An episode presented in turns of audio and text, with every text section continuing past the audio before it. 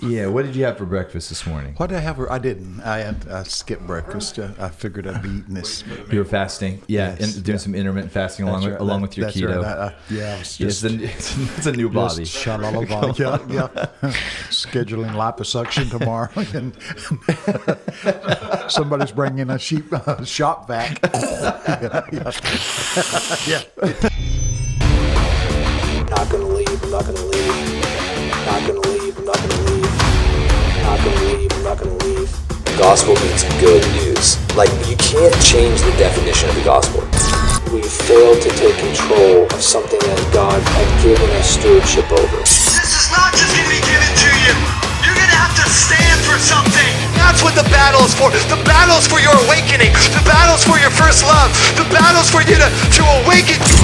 When God's saying, get on the way right now, begin to move with what is happening right now, and stop looking and fantasizing in your mind and imprisoning the revival that God wants to bring. The Supernaturalist, the Supernaturalist Podcast Show. Bobby, welcome back to Seattle. I'm glad to be here. I really mean that. It's always such an honor having you come in and speak into the region, into this house. Uh, uh, yeah, this is. Uh, we're excited about tonight. Everything God has in store Good. for I'll tell you, I'm more excited about the Northwest than I've been in a long time. Wow. Something's up. It's not business as usual. Yeah, we better Amen. get ready. Amen. Amen. And we're, we're feeling that. There's a real Yeah. momentum. Uh, I, we feel like you're really coming in on the crest of another wave Uh, here. I'm telling you, God is up to something. Here's what he said. He said, prepare the people. Habakkuk 1.5 says, look, look among the nations. I will work a work in your day. It'll be so marvelous, so magnificent. You barely can believe it. And God is about to blow our mind. I'm telling you, we're going to start focusing on Almighty God. Amen. Almighty, no equal. Isn't that amazing? See, somehow we've got this misnomer that God and the devil's in a big struggle. No, he has no equal. I'm telling, I'm telling you guys, we're going to have to learn who our Father is. He's Amen. Almighty God. Amen. You know, like uh, each year you do a shepherd's rod, and you release it according to you know with with with, Mm-hmm. Each, with each year, um, and and sometimes there's not a lot of contrasting from one year to another as far as what what what, what you feel or what you discern in the spirit. But it certainly feels like there's been a major Yeah. shift between 2019 and, and, and 2020. Yeah. And I know that you that you released your shepherd's rod, really going after something uh, very significant thematically regarding the invitation from the Father for us to begin to soar higher. And I was just wondering if we could kind of dive into Let's some of do the, that. Let's some of the stuff that. that you're seeing for this year. Yeah, that's what the Lord told me. He said, I want you to teach my people how to walk on the wings of the wind. And it's, it's a verse in the Bible. And he said, I want you to teach them how to soar above the chaos and the confusion of this world. See, the devil does everything he, is, he can to disturb us, distract us, and confuse us.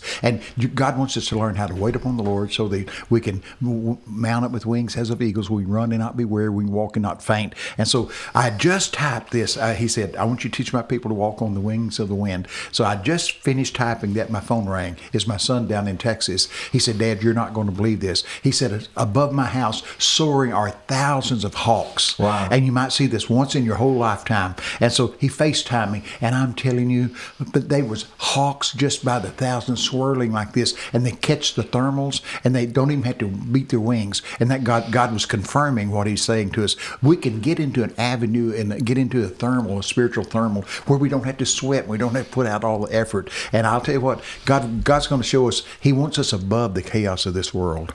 And what do you think that chaos is? Is it is it like uh, is it just is it just is it natural things? Is it stuff in the spirit? Like wh- wh- what is this? Okay, this you chaos? really want to know. Yes. Here it is. It's witchcraft. Okay, Uh, witchcraft has been released uh, through the political parties. Wow. And uh, lawlessness. Yeah. Lawlessness. Wow. And uh, uh, now I don't know how deep you want to get into this, but Nancy Pelosi stood up after uh, gave the the president of the United States gave uh, uh, the State of the Union, and she stands there and very uh, intentionally rips the the speech up. Now that's rebellion. Rebellion is as the sin of witchcraft, and that's what's wrong. So uh, you think no, it's political. No, the political that's that was the avenue the devil used to bring in all this confusion.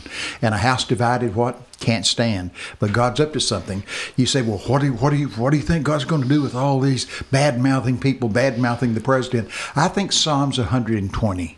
He says, "What will be done to these lying tongues?" He said, it, "They'll be shot through by an arrow from the broom tree." Say broom tree. Broom tree. Wow, that that in the Bible times was a was a bark, a tree that when it once got on fire, you bear, you could hardly put it out. Wow. And, and uh, God's about to put uh, arrows through the tongues of these uh, people that are mocking and making and these their word curses is what they are. Wow! But, uh, wow! wow! Bobby, can you just pull that in just a little bit Little closer? Because I just want to make sure that you're nice and loud Okay, and loud. I and can get loud, you know. You know, the witchcraft thing is really interesting because just being in Seattle, we certainly feel that dynamic quite a bit. But it feels like there's a real authority uh, uh, that that we're discerning this year that's different in the past. Sometimes it feels like you're being bullied by something in the Yeah. spirit, and now it feels like it feels like we get to kind of bully some of these things. That's in- in- exactly in, the it. spirit. God is waking His people up to whose they are.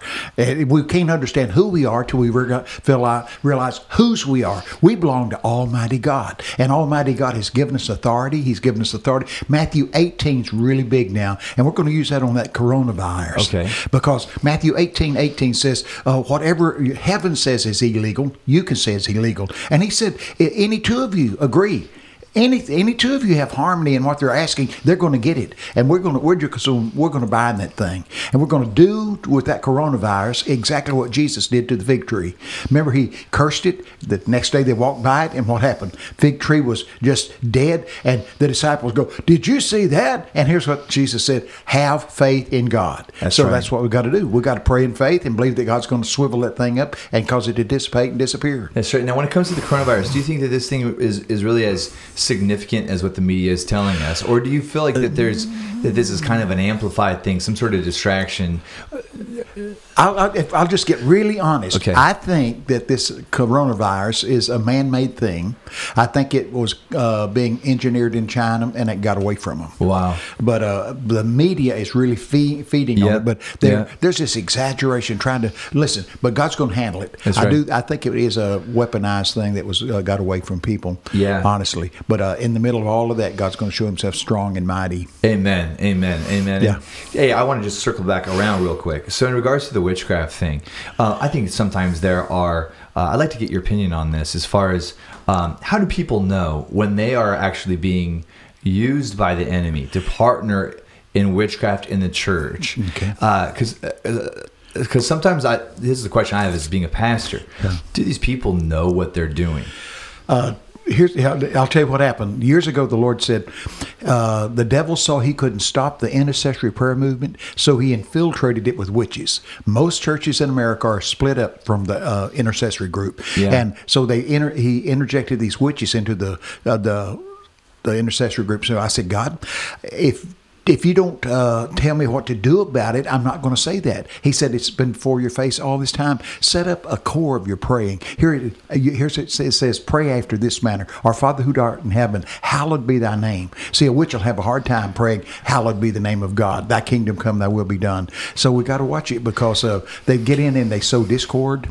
But uh, mo- uh, most of them know what they're doing. Mm-hmm. So most of them know what they're doing. Yeah, the devil sends them into churches Mm-hmm. to stop revival, just like we send missionaries in to, start revival. Wow, And wow, so uh, wow. we got to realize this. So Isaiah fifty four seventeen says, No weapon formed against us will work.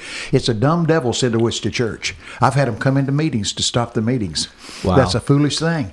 Uh, I, I'm in a meeting and I'm up there preaching, and comes a coven of witches. Walk, march right in the building. God, God said, You see that? And I said, Yes. He said, What are you going to do about it? I said, What are you going to do about it? He said, Go over there and challenge him.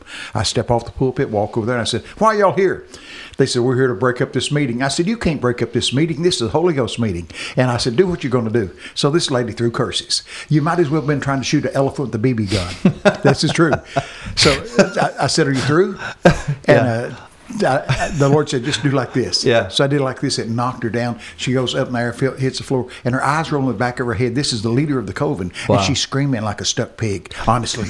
and I said to her team, I said, look, this is your leader. She threw her curses. I'm still standing. She's rolling on the floor. I said, why are you going to follow this? You, you understand? Wow. And let me tell you about the devil. He can he can give a pseudo power, but he can't give peace. Yeah. He can't give peace. And see, that's what you and I, you spot, You you know that uh, God's really in charge when there's peace.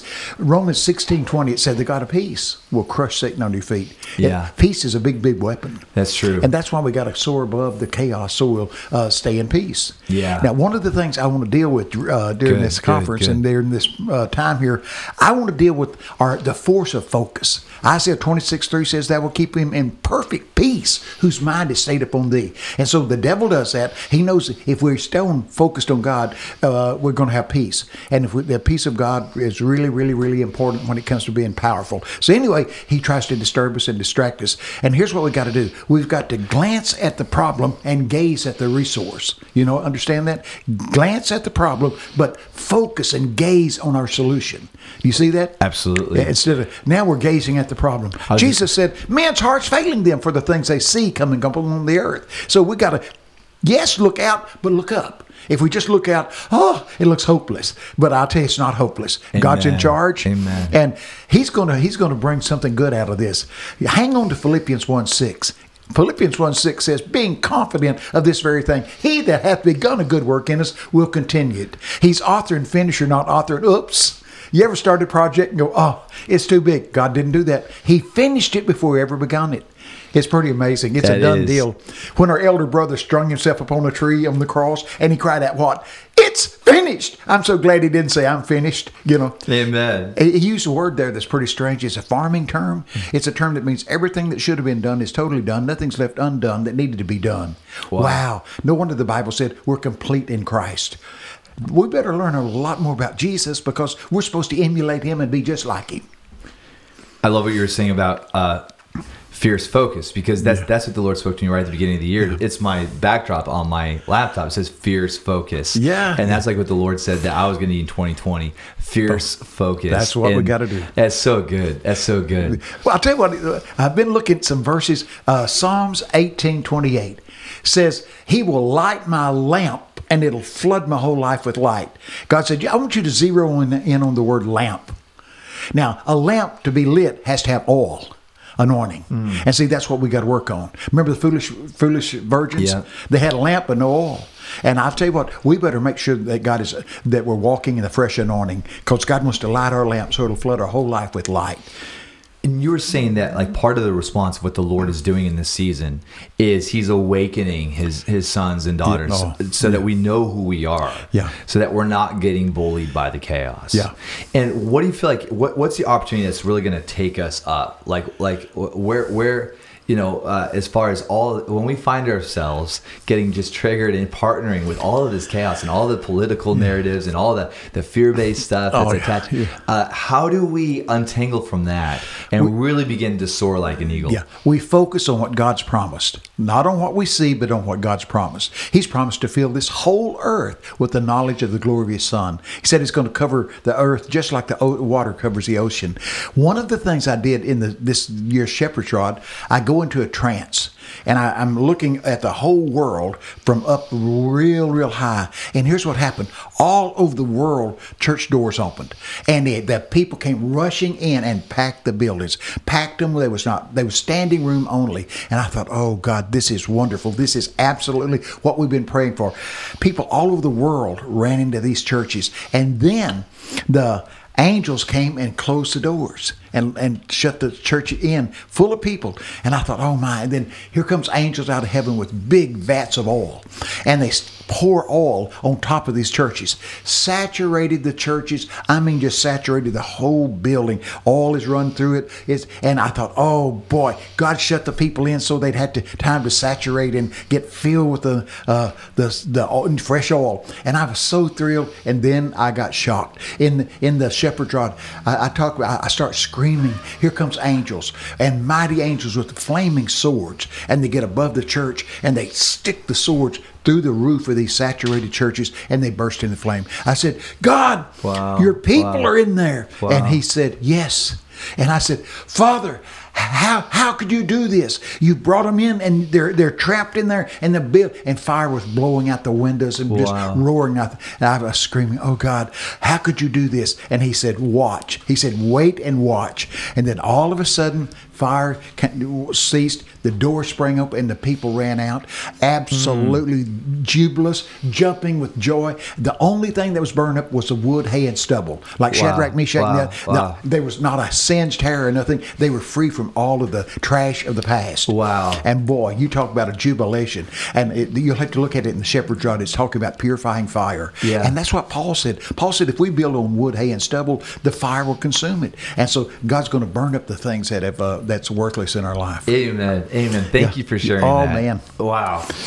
Bobby, you walk in such a uh, such a tremendous place of, of the goodness and the severity of God. I, sometimes I wonder people that only understand the goodness of God. I'd imagine there's times that you mu- might make him feel a little uncomfortable, and then other people that that tend to only prefer the severity of God. yeah. Sometimes they might look at you and be like, "What is he even doing right now?" And what I'm wondering is, Bobby, was there a time in your ministry where you felt a, a, a, a temptation to just to just to go one particular like like like as a prophet how have you been able to maintain uh, uh, that balance just as a good like kind of a mentoring word for young prophets where they're maybe they're going too far and only mercy and other guys that are maybe going only severity how do you maintain that healthy balance look at the message Jesus preached, you know. And uh, one time the Lord told me, said, "You better tell my people I'm not as easy to get along with as some preachers have made me out to be." Right. We've lost the re- we've lost the concept of uh, an angry God. Yes. But I'll tell you, it says, "Kiss the Son, lest God be angry." I'm telling That's you, right. it's That's it's right. amazing. But God is good, and that verse that you're quoting out of Romans, it says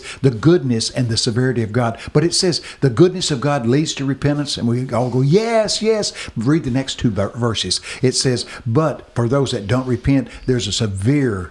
Uh, looking for the wrath of That's God. right, that's right. And the book of Hebrews says that it is a fearful thing to fall in the hands of a living God. That's right. Now, I am all for grace, but I don't like this hyper grace. That's right. This hyper grace that tries to give us a license to do live any way we want to. Right. That's not in the Bible. Right. I like Titus 2, 2.11 grace, the grace of God that presents salvation has appeared unto all men, teaching us that denying ungodliness and worldly lust, we should live soberly, righteously, godly in this present world, looking for that blessed hope and glorious appearing of our great God and Savior Jesus Christ. That's right. But we've got to have a balance. That's right. And uh, here's what I tell. I, I, talked to the super seeker friendly guys years ago. I said, now listen, if I've got a coin, uh, every coin in America has a head and a tail.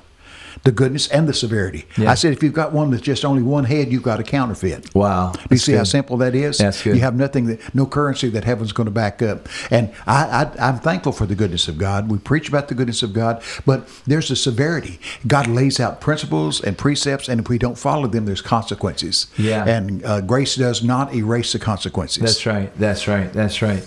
So, like looking at your uh, prophetic timeline and just your own story time, your own storyline. Was there a time when you, um, like, I guess my question is, when you were younger, were you were you harsher than, than you are right now, or, I, or I tell you one thing I did. Uh, I, I preached really, really hard to the lost. You know what I mean? Because Yeah. you they got to get lost before they can get found. Yeah, and the- right, we got to right. warn the wicked man of his wicked way. If we don't warn the wicked man of his wicked way, and he dies in his iniquity, God says, "His blood I require at your hands." Yeah. and that's what I would do. Uh, I, I, I've got some of our messages. that They taped every message we preached. Some of the first messages we preached back in the seventies. Wow. Woo! It, I'm telling you, it was sort of like, uh, uh, well, I don't know. It was high volume, and I mean, it was it was really Pretty really something. intense.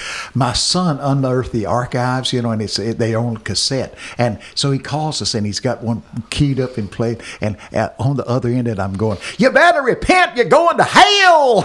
That's awesome. Yeah, oh, That's uh, awesome. and oh man, but I, I would preach hard to the sinners because you got to wake them up. Yeah. You know, if you lose somebody on the operating table or something, they'll take those those paddles and they go, stand clear. You know, and we need to do that in church That's sometimes. right. It's true. It's true. Try to try to wake them up to the fact that the, there's there is an eternity. And uh, but anyway, well, let's talk about this just a little bit about the do it. super seeker friendly church. Uh, years ago, uh, Rick Joyner, he and I flew up to uh, Colorado Springs, and this is just the emerging of the super seeker friendly church.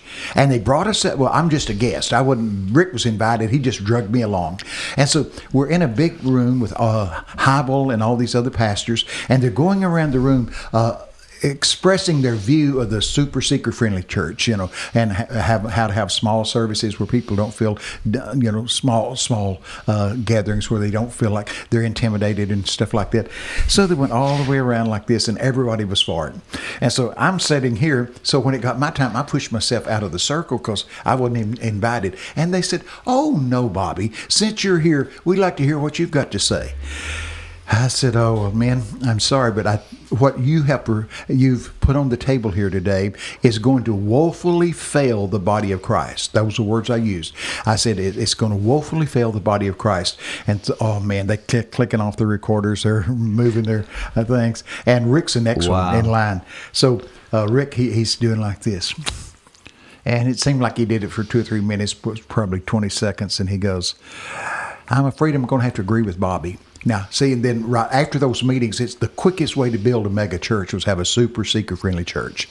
And I thought, Lord, he said, no, you watch. Then all these years went by, and uh, Heibel wrote a letter to the church and apologized. Said, we thought we could make uh, uh, disciples, but we only Wow. made church members and right. woefully failed the body of Christ. That's Used the same term I did in the meeting. But what we've got to do is we've got to teach the whole truth about the truth. Yeah. We're in desperate need of the truth in pulpits today. Yeah. We really the truth that that sets people free, and that's what we got to do. Uh, the book of Isaiah says truth has fallen in the streets. I think one of the jobs as pastors we got to rescue truth so That's truth right. can rescue us. That's right. That's truth right. has fallen in the street. And now uh, let's Wow. let's talk Yeah. about this. You can edit it out if you Yeah, if no, you need good. to. I love it. Go, Bobby. Truth is falling in the streets when we're in a nation that wants to to vote for a homosexual to be president. Yeah.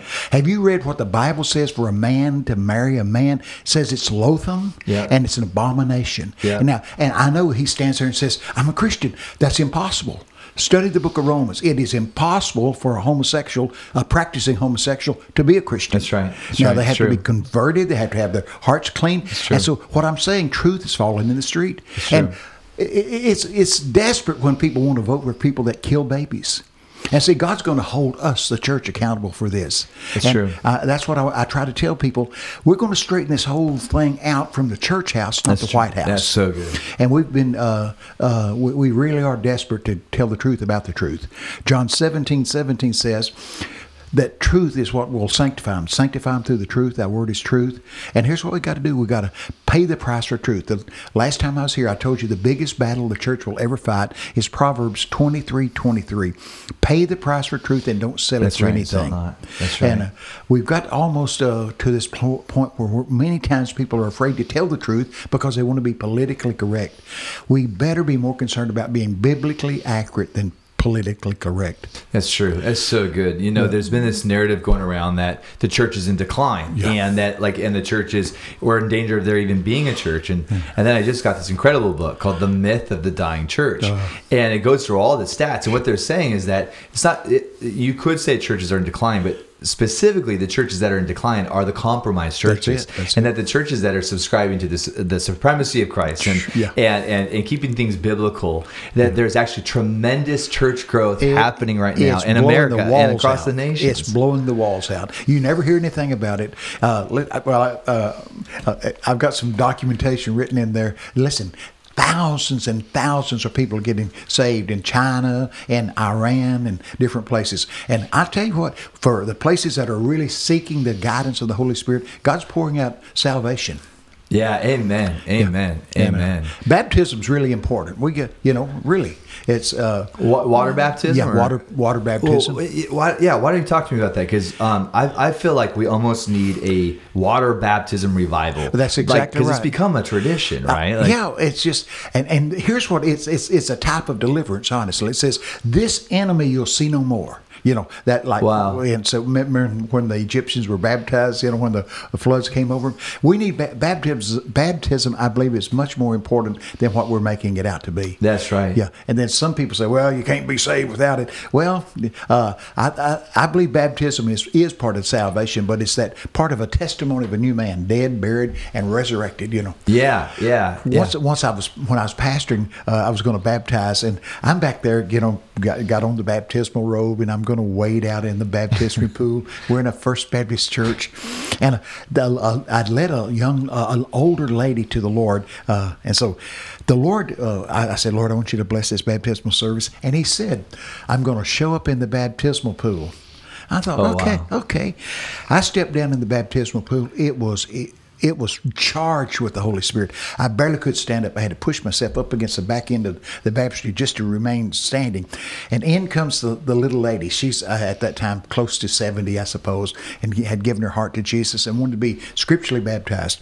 So I've got her in there, and there's a whole church house full of people. I've got my hand on her back, and I'm saying, You know, I baptize you now. And when I got to the word, I baptize you, she just disappeared, just fell into the water. And I'm pretty strong. I couldn't pull her up. She was heavy as lead, and she wasn't a big woman. And I had two uh, ushers uh, standing on the steps of the baptismal, and I said, "Ronnie." as soon as Ronnie's foot hit the water, whoom, down he came. And here comes Robert, same thing. And I tell you, the Holy Ghost fell. People jumped up in suits, ties, and ran and jumped in the baptismal. Finally, they just line up and I'd run and I throw I throw baptismal water on them. And I'm telling you, the Holy Ghost fell.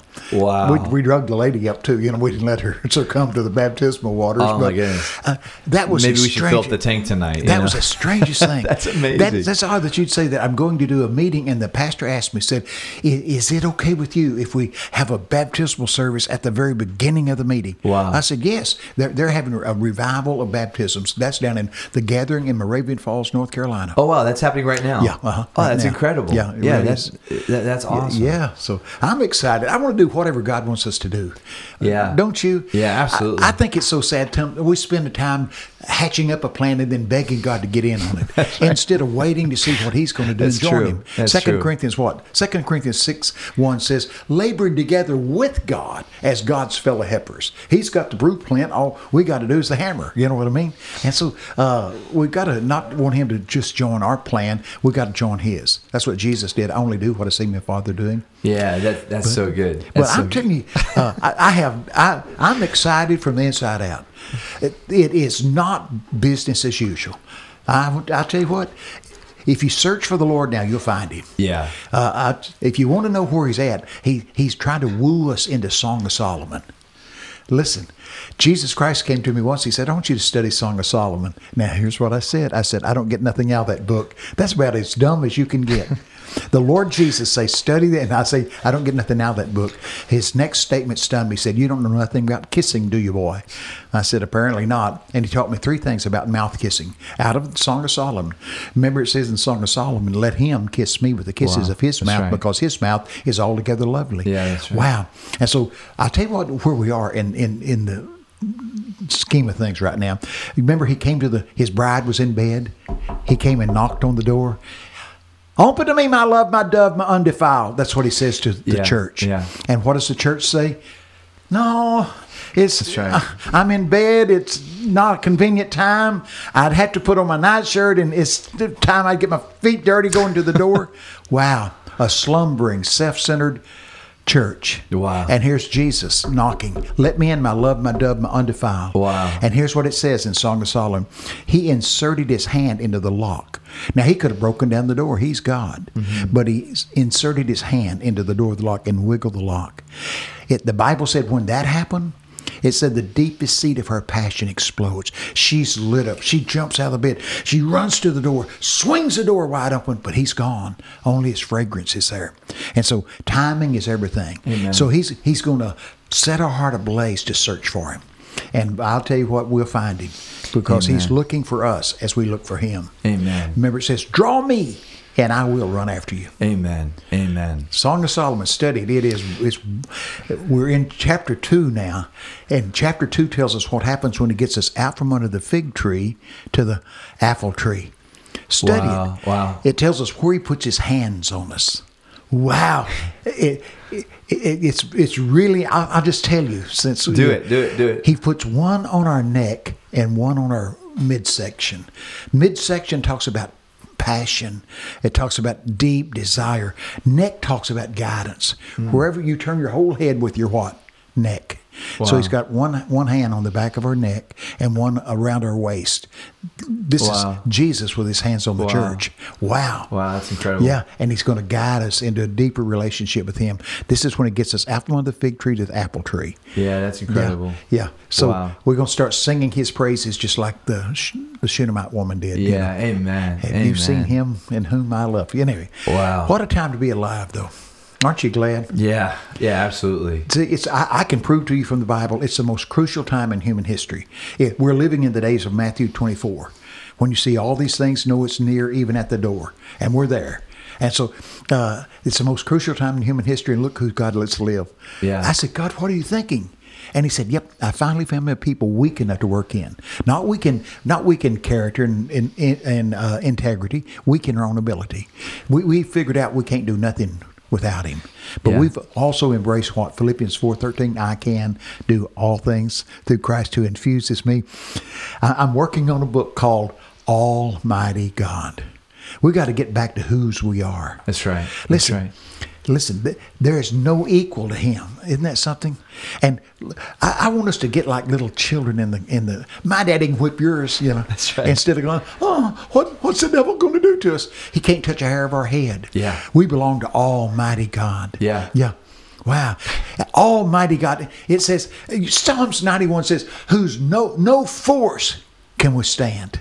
Aren't you glad? Amen. I, Amen. I, I, I don't know if they can see it on the wall, but you got a Superman painted there. Yeah. If that's what we are under Him, Amen. under God, Amen. super. Come on. See, we're not sinners just trying to stumble our way into heaven. We're saints of God to take over this whole earth. Yeah, that's right. If we don't, I asked three questions everywhere. I'm going to ask it in this conference. Okay. If not now, when? That's right. If not here, where? That's if right. not you, who? Come on. See, now's That's the right. time. That's right. If That's not right. now, right. when?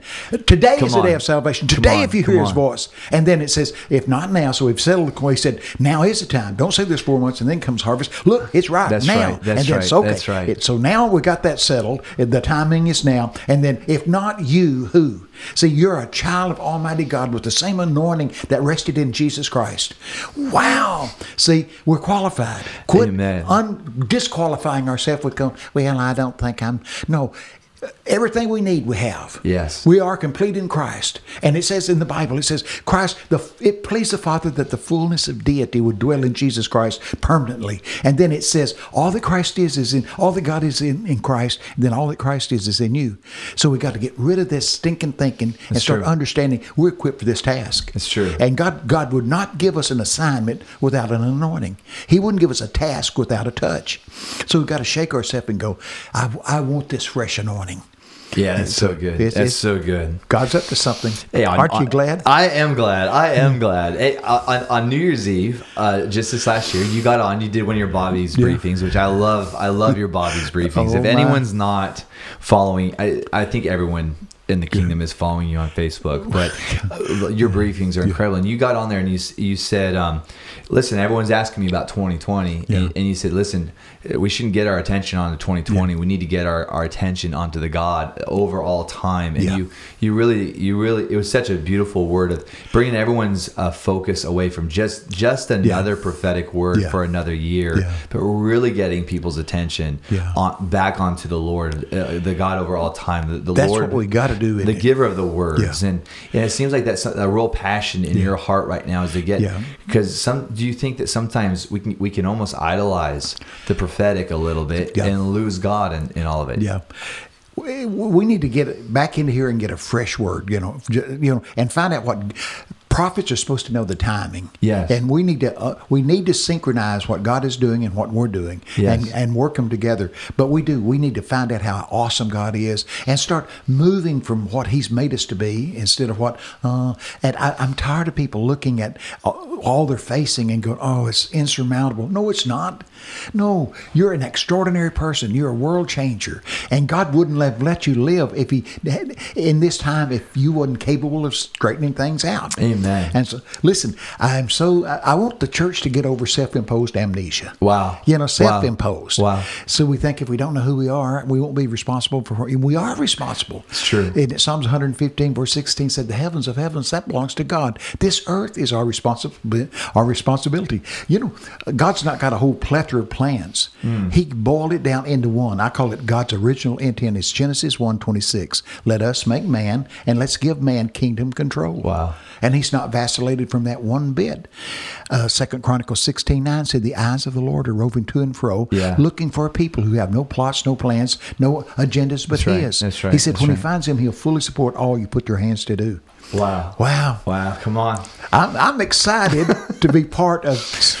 God wants us to be winners. Amen. You know, I used to play football, and you know, I I never could commit myself to a coach that goes, "Now, boys, it doesn't matter whether we win or lose." It listen, listen. I never got anything to come in second, and we're the head, not the tail. That's we're right. winners. We're absolute winners. He said, uh, "I'm telling you, I, I, I- I get around gripers and grumblers and go, oh, how long, how long? Good? We better change our attitude. That's right. Now, if we have a good attitude, it'll really, really help us. Wow, okay. Our attitude will determine our altitude. That's good. Really, look at Paul and Silas in prison, beat up, locked up, but they had a good attitude. They prayed and sang praises unto God. Wow. And God got them out. Yeah. That's what we got to do. Instead of letting circumstances and situations govern So our emotions, we got to let God govern them. So good. And we're supposed to have an attitude of gratitude all the time so that the peace of God that surpasses all understanding will keep our hearts and minds. Mm. It's sad when so many Christians are on these antidepressant pills. Yeah. Well, you know, no, I don't know. God said the peace of God that surpasses all understanding. Here's what the Lord told me. He said, You tell my people you can't you cannot medicate anxiety. You have to repent of it. Wow. Because Wow. he said, be anxious for nothing. So if you're doing something he told you not to do, it's sin. That's right. And Yeah. so I think a lot of times what it all boils down to, we've got double minded people. Yeah. The Bible said a double minded person is unstable in all their ways. Absolutely. So let's go to seed on Jesus. Absolutely. I'm, I'm doing a book on the centricity of Christ. Now you said let's go to what on Jesus? I'm Well, sorry. what'd let's go to seed. Okay. Let- let- you know, that's what they call it if you just focus on one thing. yeah, yeah. And I'm writing a book about the centricity of Christ. Everything that was made was made for him by him. And man, uh, we got to get back good. to the fact the whole universe holds together because of him. Yeah. Isn't that something? Yeah. That's amazing. Yeah, by him, all things cohere. And I'm telling you guys, we, if we'll get back to him, our confidence will build. And uh, study the book of Colossians. An an angel came to my house, came to my house, and said, "Tell the body of Christ they'll learn more about the ministry of the Master from the study of Colossians than any other book in the Bible." Well, we did that after you Yeah, left yeah. last year. We went Yeah. into a three month study Oh, as a boy. church, chapter by chapter, verse by verse, each week going through Oh, that after so you good. had released that, that R.T. Kendall did that. He heard. I told him just what I told you, and so he, he went to London and spent, I think it was four months teaching the book of Colossians. Isn't that amazing. amazing? It's Wow. amazing. And R.T. He he's quite. Uh, Can you, know, imagine sitting under him and Oh, just yeah, going yeah, through that book? the- that would be yeah, incredible. Yeah, Uh, we, he's a great friend of mine. Uh, I'll tell you how I met him. Yeah. Uh, Rick Jordan had a meeting with him years ago, and and Rick carries me over there to Yeah. London, and he was uh, RT was pastoring Westminster Chapel then. It was said about it what he preached on Sunday was heard around the world on Monday. Wow. very articulate fellow. So anyway, Rick was going to have a meeting with him, so I wasn't invited to the meeting. So I go across the street there to get a scone. Now I'm from Texas. I'm glad we don't have them in Texas. A scone is like a hockey puck, a warmed over hockey puck. I, th- I thought it'd be like a biscuit, but it wasn't. So I got me a scone and a cup of coffee. You have to have something to dip that thing in to get It's it like a soft stale enough. donut, Yeah, yeah, right? yeah. Anyway, but so I, I ate my scone and drank my coffee, and finally it's time for me to go back over there. So I, I walked to R.T. Kendall's study, his door. I knocked on the door, and Rick Jordan opens the door, and R.T.'s over there all the way across the office, leaning over his desk with a pen like this. And so uh, Rick stopped me while I'm at the door and says, "Hey, Bobby, tell R.T. what he's writing." And I said, Oh, he's writing a passage out of the book of Haggai. And he falls to the floor because he was leaning across his desk, writing himself a note to remember this passage out of Wow. Haggai. And, Wow. and they drug, and you can, he's got the piece of paper where it drug the pen. So he crawled from that desk over to where I'm standing. He said, he said, What's on you is what I want. I said, so I prayed for him. He said, I want you to do something. I said, I'll do whatever I can. He said, I want you to take a nap in my church, in my study here. I thought, okay. And there's a big uh, fireplace here. There's a couch, and above the couch was a picture of Martyn Lloyd-Jones and G. Campbell Morgan, great Yeah, absolutely, theologians. So I thought, oh boy. So I, I stretched on that couch, put my hands on my head like that, and leaned back. Just as soon as I leaned back, I, I see uh, an angel standing over the church with a big sword. And I thought, oh, this church is in trouble. And the angel goes whoosh and sticks the, chur the sword all the way down through the church, the steeple, the s- roof of the church, and then it burst into flame. I said, what is this, God? He said, they've had the word, but they've not had the fire. Wow. He said, I'm going to send the fire on the word, and it's going to blow the roof off this Wow. place. Wow. And uh, that's that's what's happened. You know.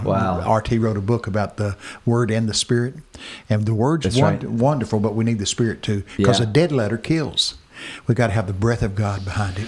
Bobby, I wanted to ask you about stewarding the word. And uh, when you were here last time, you, you released an incredible word for us, real gift Yeah, uh, about yeah. a resurrection. Yeah. And um, and then when uh, I got to see you uh, do one of your schools in Yeah. Moravian Falls, and again, you I, I, I you gave me a word about about the the young.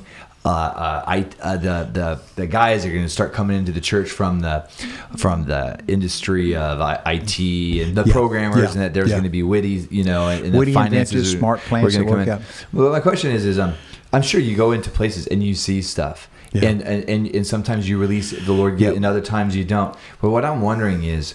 How do we how do we really steward the word? We don't want to be. Fl- Yeah. Sometimes you can just get one more prophetic word, and you're like, "Well, thank you, Lord." But we don't do One of the best things to do with the prophetic word is write the vision and make it plain. You know, write it out and then pray over it and say, God, I want you to work this out in your own timing. Because sometimes good, we Bobby. go, oh man, it's got to happen, That's and right. it's not the timing for it. And uh, in in each one of our shepherd jobs, I put what can alter a prophetic word. Okay. and your your your actions or lack of actions can alter a prophetic word. It really can. But timing is everything. And Habakkuk says, write the vision, make it plain, so people can run with it. So. uh Pray over whatever's been said over you, and just say, God, I'm asking you to bring this to pass. And man, I, I've seen it happen over and over and over. Uh, here's an illustration of it. I'm in a meeting, and the Holy Ghost falls, and uh, you know, you know these old-fashioned window shades, like you pull down like this. I go into a trance, and I pull this win- window shade down, but it's a contract, and it's just like an old window shade. And I pull it down, and it says. M.M. Mount M.M. Mansfield Crate Company, and it said four hundred thousand dollars and had a date on it. But then when it gets down here to the bottom where they signed it, it was blurry, and I couldn't tell who signed it. And the Lord said, "Tell them what you see." I said. I see a, a, a contract. It's being pulled down like a window shade. Windows talk about prophetic moments. And so anyway, said, I see it, it's being pulled down like this, and it's M.M. Mansfield Crate Company, $400,000, but I can't see who signed it. And I said it twice and nobody did a thing. They look at me like, this is crazy. I said it another time. No, it's MM. Said it again, just, and nobody moved. Wow. The, when we got to the end of the service and I said our last amen, I'm turning to go to the, the exit of the church. A couple runs up to me.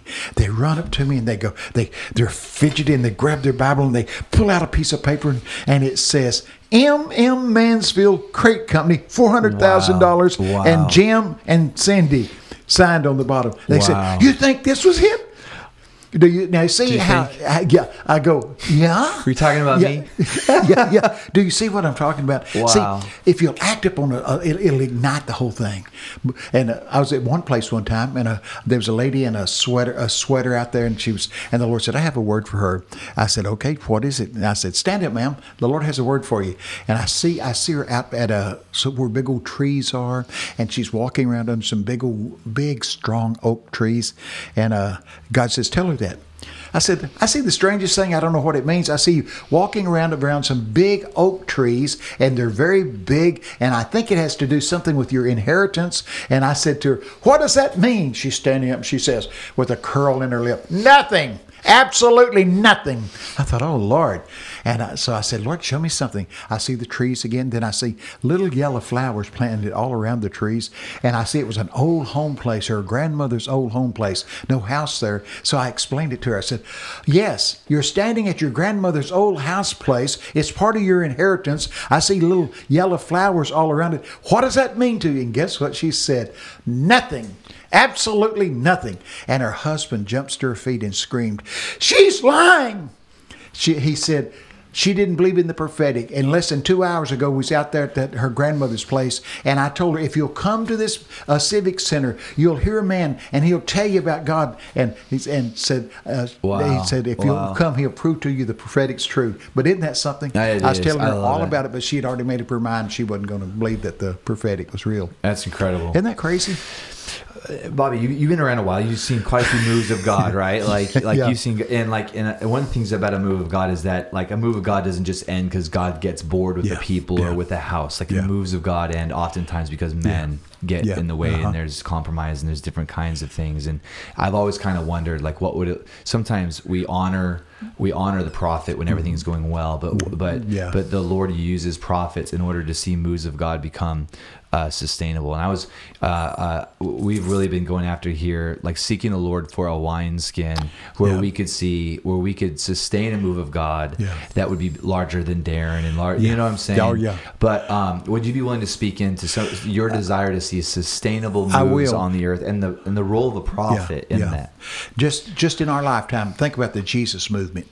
It swept across our nation like you couldn't imagine. Mm-hmm. What would have happened if they'd have been a joining of generations instead of pushing the old senior saints out? If they would have incorporated them in, this nation would be ablaze right now. Wow. And see, that's what we've got to do. We've got to have prophets that know what generation we're in. We are in the Joshua generation, the joining of the generations. Wow. Bob Jones and I were up there in Longview, Washington, up here in Longview, Yeah, Washington, yeah. and we're up on top of a hill, and there are pastors in a van, and I'm behind, uh, sitting behind Bob, and Bob leans back and he goes, "Hey, boy." Tell these pastors what season this is, what uh, generation this is. I said, Bob, these pastors know what generation it is. He said, No, tell them. We're up on a hill overlooking Longview, Washington. You can Google it. And I, I, I said, It's the Joshua generation, the joining of the generations. When I said it, it blew out every light in Longview, Washington. You can, you can Google Wow, it. wow. And what happened, it said in the paper the next morning, for some unknown reason, two power lines that were 15 feet apart suddenly wound together. Wow. And see, the joining of the generations is going to wind the two powers together, and we don't have a grid strong enough to hold it. And it blew out every light in Longview, Washington. We sat there and watched these blue transformers explode and shoot blue fire up in the air. And Wow. all of Longview, Washington went black. But see, God is going to do that. He's going to join the generations. I'm absolutely confident He's going to take, there's going to come a, a move in the hearts of the millennials, and they're going to fall in love with the senior saints. Mm-hmm. Amen. And the millennials will beat a path to the senior saints and sit down and drink in the insights and the wisdom and the knowledge of these senior saints. And boy, it's going to be unstoppable. It really will. Yeah. So I'm thankful for that. And he's uh, the Bible says one the, the senior saints will spend the rest of their life telling the coming generation that God is everything He says He is. The Scripture said they will laud and applaud the mighty deeds of God, convincing the coming generation God is everything He says He is. Yeah. You watch him. It's already happening. You know, uh, I'm 70. What? I'll be 76, 77 my next birthday, and, and I get to speak in some of the largest youth conferences in the world. That's Isn't amazing. that crazy? It's so good. But they they want they want the truth. That's right. Mm-hmm. And they want it to be real. One thing about the you can't fool them. That's now right. you can fool their moms and their dads, but you can't fool this young generation. That's right. They can see whether it's counterfeit or whether it's genuine. You know. Yeah, and so right. that's what they're after. They ask two questions in the meetings: Is this book real, and can I do it? And the answer is yes, yes. Wow. It really is. And so what, what we got to do is we've got to get after these young people with truth. That's right. That's what they want to know. They- They feel aimless right now. Yeah. Because, you know, but we've got to give them truth and give them an, they need Ephesians 5, 14 through 18. Ephesians 5, 14 through 18 says, Walk with goal, aim, and true purpose. Yeah. Live a life worthy of the Lord, pleasing to Him in everything you say and do. Yeah. And so, yeah. listen, it, it's, That's good. what a time to be alive. Aren't It you glad? is. Absolutely. Absolutely. I'm telling you, uh, believe it or not, children are moving in a mighty way right now. Children, little children. Bob Jones and I were doing a meeting with uh, uh, a whole passel of little kids. I'm talking about several hundred of them, little little kids. So I said, Bob, what are we going to do with these little kids? He goes, Well, we're not going to do nothing. We're going to release the anointing on them and let them do the ministry. I said, Okay. So Larry Randolph was with us. We get in this room, and we really called all them little children out. Their eyes are real big, and just released anointing on them. And there was maybe 40 to 80 workers over the, all those little children. But see, the children don't know the protocols. They didn't know enough not to say what they saw. And here's what happened: the anointing fell on these little children, and one of them look, says, "Oh look." Mr. Edwards has frogs jumping out of his mouth. He had an unclean spirit. Wow. And then Wow. one lady had one one little girl says, "Look, she's got a porcupine on her back, a religious spirit." See, Wow. and these little kids could see it clear as a bell. That's see? incredible. See. Except she becomes a little child, you can't see her in her, you know. And so, and then, I, but see, the little kids, they didn't know enough to. They just say what they saw, and I thought, oh man, uh, David Hogan, you know David, Yeah, don't you? yeah, yeah. He and I were down in the tip of Texas, down at the very uh, end of Texas, going, and we were supposed to have a meeting, and it was packed full of people. Me and Dave was in a uh, green room, and the Lord said, "I have a word for you and David." I said, "Okay, I'll do whatever you ask me to do." He said, "I want you to go over there to David and say, hey, David, me and you're not ministering tonight. Your little your little granddaughter is." Hogan said, "Well, that's going to be really something because the only one I got here is three years old." I said, "Well, that's her, Wow. a little Indian girl." Now, this you'll have to ask David Hogan when you see Yeah. him. A These people had come from all over the place because they figured David was going to pray for them, me and David, but now it's going to be the little girl. So he brought brought the little girl, put her on his arm like this, a little three year old Indian girl, and we're walking through the crowd. And the little Indian girl is just serious as she can be. And every human being she pointed at got healed. That's incredible. Just like that. She looked blind eyes, cancer. See, no little three year old can do that, you know. And then the next time we ministered, David and I was about two or three months later. I said, "You should have brought your little granddaughter," you know, because you know, yeah, isn't that crazy? That's incredible. But God did it. But that way, nobody could get the glory but God. That's so good. Isn't that yeah, good? that is so good. Yeah, it's funny. We uh, Mahesh was here. Uh, he comes. He comes by usually each, each, each summer, and Yeah. he made some declarations about fertility. Yeah. yeah. I'll tell you what. It, it seemed like every, every, everyone started. People that couldn't have babies started Oh, having. yeah. Ba- you know, Andrew and I, we weren't exactly even trying to. Like, actually, Anthony. It was like anyone on staff that was married, Yeah. and it, you know. It and we just had a- ourselves a little baby boom, and they were all girls. Yeah. we got all these little baby girls, and so That's good. yeah, yeah, yeah. It's pretty cool. I mean, Lord's really doing something in, in this in this next generation. It's, Yeah. it's oh, pretty Oh, I'm, incredible. I'm so excited. I tell you what, it's going to be in good hands. You know, because I, te- I keep telling our team we want to pass this thing off better than we found it. Oh, yeah. See, the whole thing is supposed to go from one level to the next. That's Here's a great verse about moving to the next level. It's 2 Corinthians 3.18. Mm-hmm. 2 Corinthians three eighteen says, "As we behold Him, the ruling, reigning Redeemer, with an unveiled face, we're changed from one dimension of glory to the next. Don't ever stagnate. Don't ever get to the place and go, well, I've seen all I'm going to see. No, we ain't. Yeah. The book of Job says, all that we have seen is but the mere fringes of his force. All that we have heard is the faintest whisper of his voice. Wow. Isn't that something? Yeah. Well, listen, that's what he told me. He said, you ain't seen nothing yet. Come on, And come what you have seen is a mere fringes of his force, the outskirts of his doings.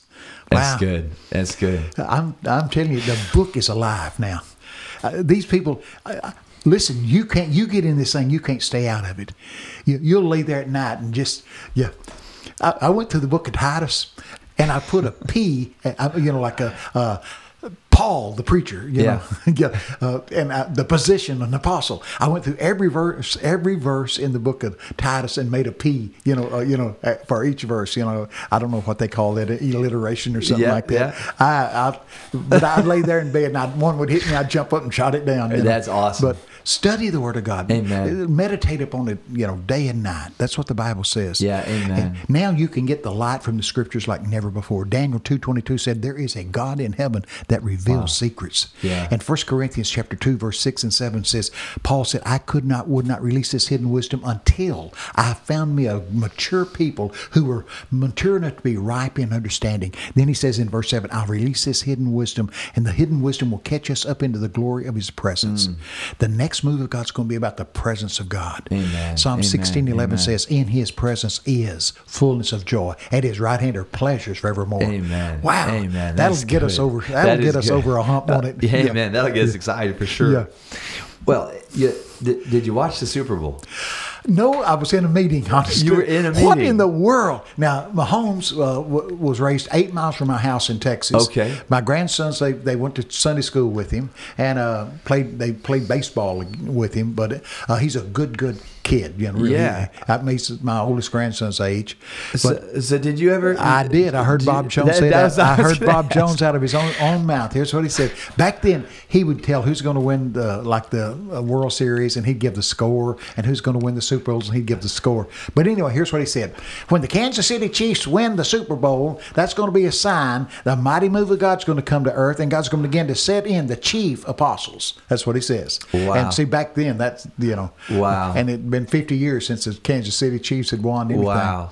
But That's I'm telling you guys, incredible. yeah, it's amazing. And we need the chief apostles. And see, watch this. If we had Pentecost Sunday, we'd have Chaos Monday. It's true. Because we've It's not true. built a net. We don't It's have true. a governmental thing set up to help the people grow and make disciples out of them. So Yeah. anyway, uh, that's pretty amazing, isn't it? That really is. One, one time, Bob Jones had prophesied about a score uh, at one of these big games, and it was supposed supposed to be different than what it was. It had 30 seconds, and Bob, we, we were sitting on the couch watching it, and Bob said, "Lord, this ain't what you told me." And basically, the Lord said, "Shh, Bob, the game's not over." And a guy named Rocket Ismail caught a ball, and they scored enough points in less than 30 seconds to win the game. And it was the same score Bob had said. But isn't that amazing? That's incredible. That is so incredible. Yeah, isn't that crazy? Uh, I'll give you another story about predicting things. Uh, Texas, when they first had the lottery, I, you know, this is a way, way back there, but then so they're going to bring the lottery in. So I'm sitting there at me in my house, got the TV on. I'm sitting in my recliner with my feet out like this, Mm-hmm. and the first lottery gathering. So they had a bunch of ping pong balls in a bucket of air. Yeah. And I said to the Lord, Lord, can I do that? And He said to me, Sure, Bobby, go ahead. So I said, 23. 23 popped up. I said, 17. 17 popped up. I picked four of them just like that. When it got to the fifth one, he said, Don't you do this one and don't you ever do this again. Oh, wow. And the whole room turned cold. So the next time the lottery came on, I go, Mary had a little. I'd Oh, do anything goodness. to keep from thinking about the number. you Oh, know. my goodness. Yeah. And Oh, pe- my goodness. people would say, "Oh, Bobby, give it to me, and I'll, I'll tie it to the church." I said, "Nope, God told me not to ever do it again." You Wow. know, but Wow. he baited me into it, and you know, it was kind of fun. You'd call out the numbers, they'd jump up there, but uh, he, you know, that's not how he wants to fund the church. It's you know, Wow, Yeah. that's right. That's Yeah. right. That's Yeah. right. That- that- that's incredible. yeah. Well, what, th- th- what are you expecting in the Northwest? Well, I'm expecting awakening. I'm, ex- I'm expecting that that kind of place where hearts are being awakened to who we are and who. Jesus is. You know, and that's that's really what we're. We're Yeah. going to, and, and not just wait, not something that we can generate, but that place Yeah. where we're so partnering with with Yeah. the Lord, where, where where our scripts are being broken and His script is being written through our obedience. I tell you, one of the things we need to do is get back into the Word and see what it really says. Mm-hmm. Uh, I've read it a thousand times. You have, and they cried unto the Lord. Mm-hmm. We think they got their little hankies out. Look up the the Hebrew word "cried." They screamed and screeched in anguish and agony. Wow, that's a lot different than any prayer meeting we've been That's in. right. That's right. They screamed and screeched in anguish and agony, Mm. broken, contrite. That's the kind of prayer God will answer. Mm-hmm. Yeah, and so sometimes I, I think we we're not serious enough when we really seek Him. That's right. But we'll find Him when we search for Him, seek for Him with all of our heart. But I can't express enough to to show you and tell us we're at the prefaces of something, you know, Mm-hmm. that we've never seen before. And one thing that'll keep us from it is thinking we've already been there. Yeah. The book of Joshua says, Get the people ready. They've never been where they're going now. And this is going to be a new territory, and I'm I'm glad. But I'm I'm also going to tell you there's demons being released that we hadn't faced before. There's spiritual realms that we hadn't had to face before. But God wouldn't brought us to this time if it wasn't adequate what we have to deal with it. But uh, uh, I don't know. I got caught up into the heavens. Now, I'll just tell you, this is an absolute experience. I got caught up into heaven, and it's wonderful. I'm I, I'm with God, mm-hmm. and He does something like this and blows away where you can see through the third heaven where the devil is. And so there's the devil calls for a principality to bring a thing and he brings a box about the size of a bread box and it's got black smoke whirling around it hmm. like this and it's just horrible. And this all hell's excited over the devil summoning this principality and he opens this box and there's a mechanism in there some kind of a key that's going to unlock the hordes some hmm. evil forces we've not seen before. And i'm up in heaven and i'm watching this take place and all of hell is excited just trembling with excitement. And this this principality takes the key and he starts flying back to earth. And he's flying like this. And he gets into he flies into the side of a mountain that looked like the badlands. I'm not sure where it was. And the lord looked at me and said go stop him. So I take off and I'm flying and I go into this hole in the ground like this thing did. And I've had this happen before, but I wasn't ready for this because all the other times they couldn't touch me. They couldn't find me or nothing. I could do anything. And I was unlo- they couldn't locate me. Mm-hmm. This time, this principality is going to hand this key off to a gatekeeper. You can feel the demons everywhere, just like bats in a cave, just eager to be turned mm-hmm. loose on the world. And so the Lord said, I said, stop him. So I said, okay. So he's handing this thing off, and I hit him right here, right, real hard, and it knocked this thing up out of his hand. It goes in slow motion and hits the slate floor and rolls in a crack, but I wasn't invisible. Oh man, I tell you, they turned on me, and they, these demons they rip at me. Wow. And, and the only way I could get them off of me, I'd say, Jesus is the Son of God. Wow. They'd have to let me go. Wow. And then uh, I'd have to pray in tongues, and a little ball of light would come when I'd pray in tongues, and it would drop down like this. When it hit the floor, it would spread out, Mm. and I could step in the light. Then they'd attack me again, and I like to never got out of there. My wife was in bed, uh, and she said, "You never heard anything like it. It's like being in a war zone, you know." And, Wow. anyway, it took me weeks to get over that. Wow. And I said, Lord, why was this difference Call all the other times I could do anything. They couldn't touch me or nothing. Mm-hmm. He said, You better tell the body of Christ they need to develop, you know, a deeper mentality on this thing about, uh, you know, taking a stand against spiritual powers because Wow. it's it's a, a new realm. Wow. You know, Wow. but we're we're ready for it. Bobby, can you tell me uh, uh, uh, the? I heard you tell a story quite quite a long time ago, and um, but I, I can't find it anywhere. so I was gonna see if you could. It, there was a uh, you saw uh, uh, like this this woman, and she had a purse. Oh, and yeah, then I there was a little snake. Okay, I can tell you the story. Yeah. Uh, I'm in a like a shopping mall, and I'm I'm walking down there, and it's just kind of like a normal day. And I'm walking. Here comes a businesswoman. Looked like a businesswoman, very uh, nicely dressed, and she had a, a little catch purse around her with a chain, you know, a little nice purse. And the Lord said, "Watch that woman." And I thought, okay, she doesn't look threatening, doesn't look uh, anything. And so anyway, she's coming, and she stops about maybe 20 feet in front of me, and she takes the purse off her shoulder like so, and unsnaps it, and out of it, a little snake Uh, popped out of it, no bigger than a pencil and about maybe a foot long. And I had on some cowboy boots, and I thought this will be nothing. I'll stomp that thing's head off, and it comes crawling at me like this, and it gets about maybe 12 or 15 feet away from me, and it goes and spit like that. And when it spit, it turned and transformed into a cobra, maybe 50 feet tall, and as big around as a 55 gallon barrel. Now, cowboy boots is not going to handle that. Do you know what I mm-hmm. mean? Mm-hmm. And I said, it was awfully frowned, frowned, and I thought, Lord, and he gave me a big old saber. And he said, swing that. I swung that saber and it hit this snake and ripped him up like that, and children fell out. And they were fell out in sacks of slime, and they're rolling around, and they get out of the sacks of slime, and they go running back down to the, the mall to their parents. And the, the Lord said, the body of Christ is underestimating the power of witchcraft to bind these children. You know, and so we gotta we gotta fight against it. You know. Yeah, yeah, yeah. Yeah, You know, I, I think that uh, for a lot of us, the way we've done ministries, we almost think that what happens in big church is what's important to the Yeah. Lord, and sometimes what happens in children's church, Yeah. you know, it, it Yeah. can almost become like childcare. Yeah. and and um, and yet the these principalities, these powers, these businesses and corporations, everything is. Uh, YouTube, it's all targeting the Yeah, attention oh, of the man. next generation, and um, and I think that there's there's so much potential right now within the next, and we can't we can't forsake, we can't neglect No. God's heart for our children. Oh man. I'll tell you what, uh, he said, uh, it would be better for us that a millstone be tied around our neck and us dropped out in the ocean there than to hinder one of these little ones that's trying to come to him.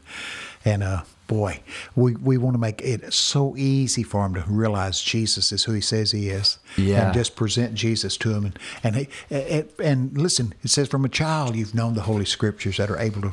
And so we got to teach the Bible to our children. Yeah, amen, amen. My oldest grandson, he's 24 now, and the other one's 22, and I got one that's uh, 13 and one that's five. And the Lord years ago said, I want you to teach your grandchildren the Bible. I said, That's noble. I wouldn't do it. I said, What verses do you want me to teach them? He said, I want you to teach them Psalms 119, verse 9 through 11. And at that time, I'd memorized the Bible in King James, old King James. Nice, good. Yeah, here, here, here's, impressed. here's that verse. You ready? Yeah. Wherewithal shall a young man cleanse his way by taking heed according to thy word. With my whole heart have I sought after thee. Oh, let me not wander from thy commandments. That's that verse. I said to God, God, that sounds like Shakespeare. You can't teach a little redneck kid that. That you know. So now I, I can call any one of them and I can say, how can a young person live a clean life? Wow. And they'll say by obeying the Bible. Wow. See, it's the same thing, but in a way they could get it. You know. And so that's what we got to do. Yeah. I keep telling preachers, we've got to quit trying to put the hay so high the cows can't reach it. You know, we got to make this thing down to earth. You know. Yeah, that's right. Yeah, you understand that, Yeah, don't you? come on, come on, Yeah. come on. But uh, I'm I've never been more thrilled. I've been preaching 50 years, five times a week for 50 years. I have never been more thrilled than what I am now. What I see on the horizon for the church. Hmm. I mean, and God is accelerating raising the dead. He is. We're going to be in Germany this year. I was over there with them. I said, God's accelerating raising the dead. They raised a man from the dead, been in the morgue for four days. That's incredible. dead. That's incredible. Yeah, Yeah, that's yeah, dead. Yeah. And so now they got a big place, you know, because the words come out that there's supernatural power. And, That's incredible. Yeah, so That is- do it, Lord. Do that's it, what we Lord. Do got to it, do. We Do got to, and it's the Bible said that it's noised abroad that he was in the house. There's not room enough to see him, not about the door. If they people find out Jesus is here, here they'll come. Oh my goodness. I'm- Yeah. I'm, yeah. I'm glad.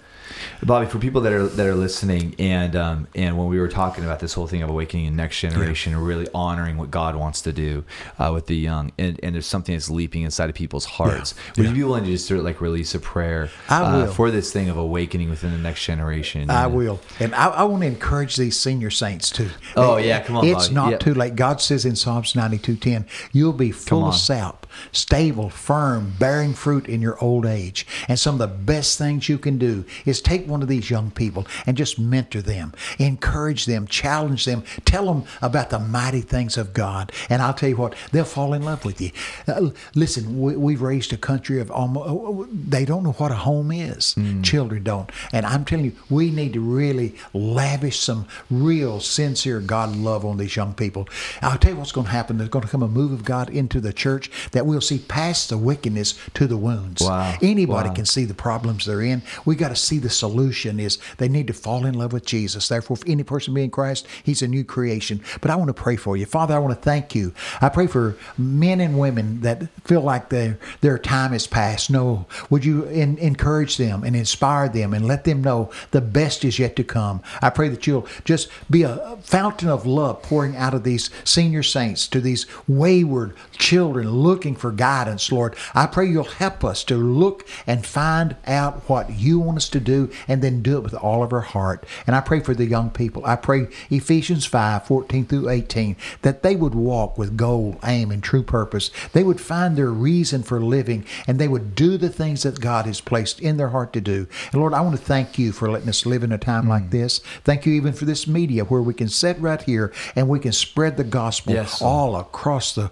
place. And Lord, you're such a good, good God. Amen. Lord, I want to thank you. You would have all men to be saved and come to the knowledge of Christ. Hmm. You're not willing that any should perish. Right. but that all should come to repentance. And Lord, I pray you'll impress upon us to make the main thing the main thing. Amen. Getting souls saved, transferring them out of the kingdom of darkness, and you put them into the kingdom of love and light.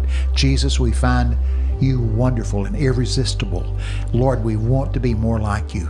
And I pray you'll do in us anything it takes to make us more like you. In Jesus' name, amen. Amen. Amen. Yeah. Bobby, thank you God so bless much. you. This was wonderful. Uh, I had a so good time. And looking forward to this weekend. We're going to have be- a good time. It's going to be good. We really are. All right. Bless you, Bobby. God bless you. Podcasts are definitely trending right now. There's so many brand new podcasts that are hitting the market. And I think that iTunes is kind of overwhelmed. And one of the ways that iTunes aggregates what's hip and relevant from the rest of the noise that's hitting the web is through ratings and reviews. A bunch of you have already taken the time to leave a rating and a review of this podcast. And I just wanted to say thanks. You guys are incredible and you're so supportive, and I love you. And if you haven't had a chance to take that minute or two to leave a review, if you do that, that'd be incredible. And I've created a shortcut to get you there. It's thedarrenshow.com. That's thedarrenshow.com. You can give it one star, and that means that you think it's kind of lame. Or you can give it five stars, and that means that you think this thing be dope, be tight, be off the chain. So if you would take the minute or two to leave a review, that would be mighty fine of you. Again, it's thedarrenshow.com. Thanks, guys.